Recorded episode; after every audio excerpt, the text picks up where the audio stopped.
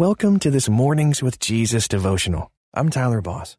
Today's story is brought to you by our partners at Life Audio.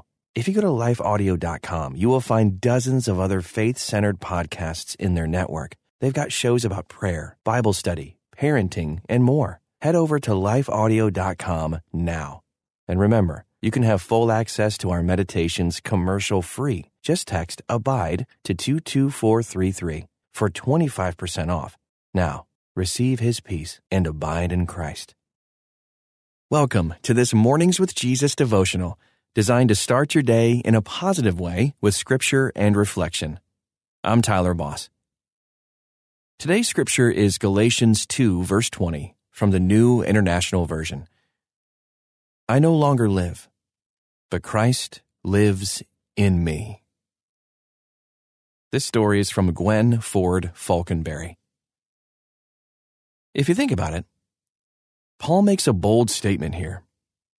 He's claiming oneness with Jesus so intimate that the lines between the two are blurred. Paul's saying, essentially, that he is dead, no longer there. But in place of Paul, Jesus lives. Gwen was thinking about this the other day when she felt a great deal of anxiety about something she believes God wants her to do. She was leading music in front of her church, and she just started feeling sick. Her hands were shaking, which was a problem, since she was playing the piano. She felt like Peter when he got out of the boat and tried to walk toward Jesus. He was doing it, but then he started to sink. Did Peter doubt Jesus? Is that what made him sink? Or was he just doubting himself? Because when Gwen is playing music, she doesn't feel as if she's doubting Jesus. But she definitely doubts herself. She wonders if she can really do it, if she is good enough. She hates for people to be depending on her, looking at her, judging her. But if she no longer lives and Christ lives in her, what difference does it make? It's not about her anymore so she must be doubting him. Those lines are blurry.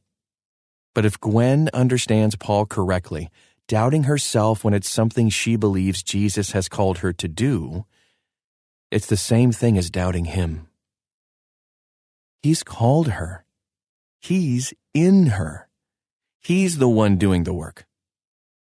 As with Peter, all she has to do is keep her eyes on him. That's it. Not worry how she sounds, what others are thinking, whether she'll fail. She has to keep putting one foot in front of the other, trusting Jesus. Here's a step of faith you can take today. What does getting out of the boat look like for you? It can be just getting out of bed or out of the house. Whatever it is, Get out of your comfort zone today and start trusting Jesus. Thanks for joining me this morning. Until next time, may you abide in Christ.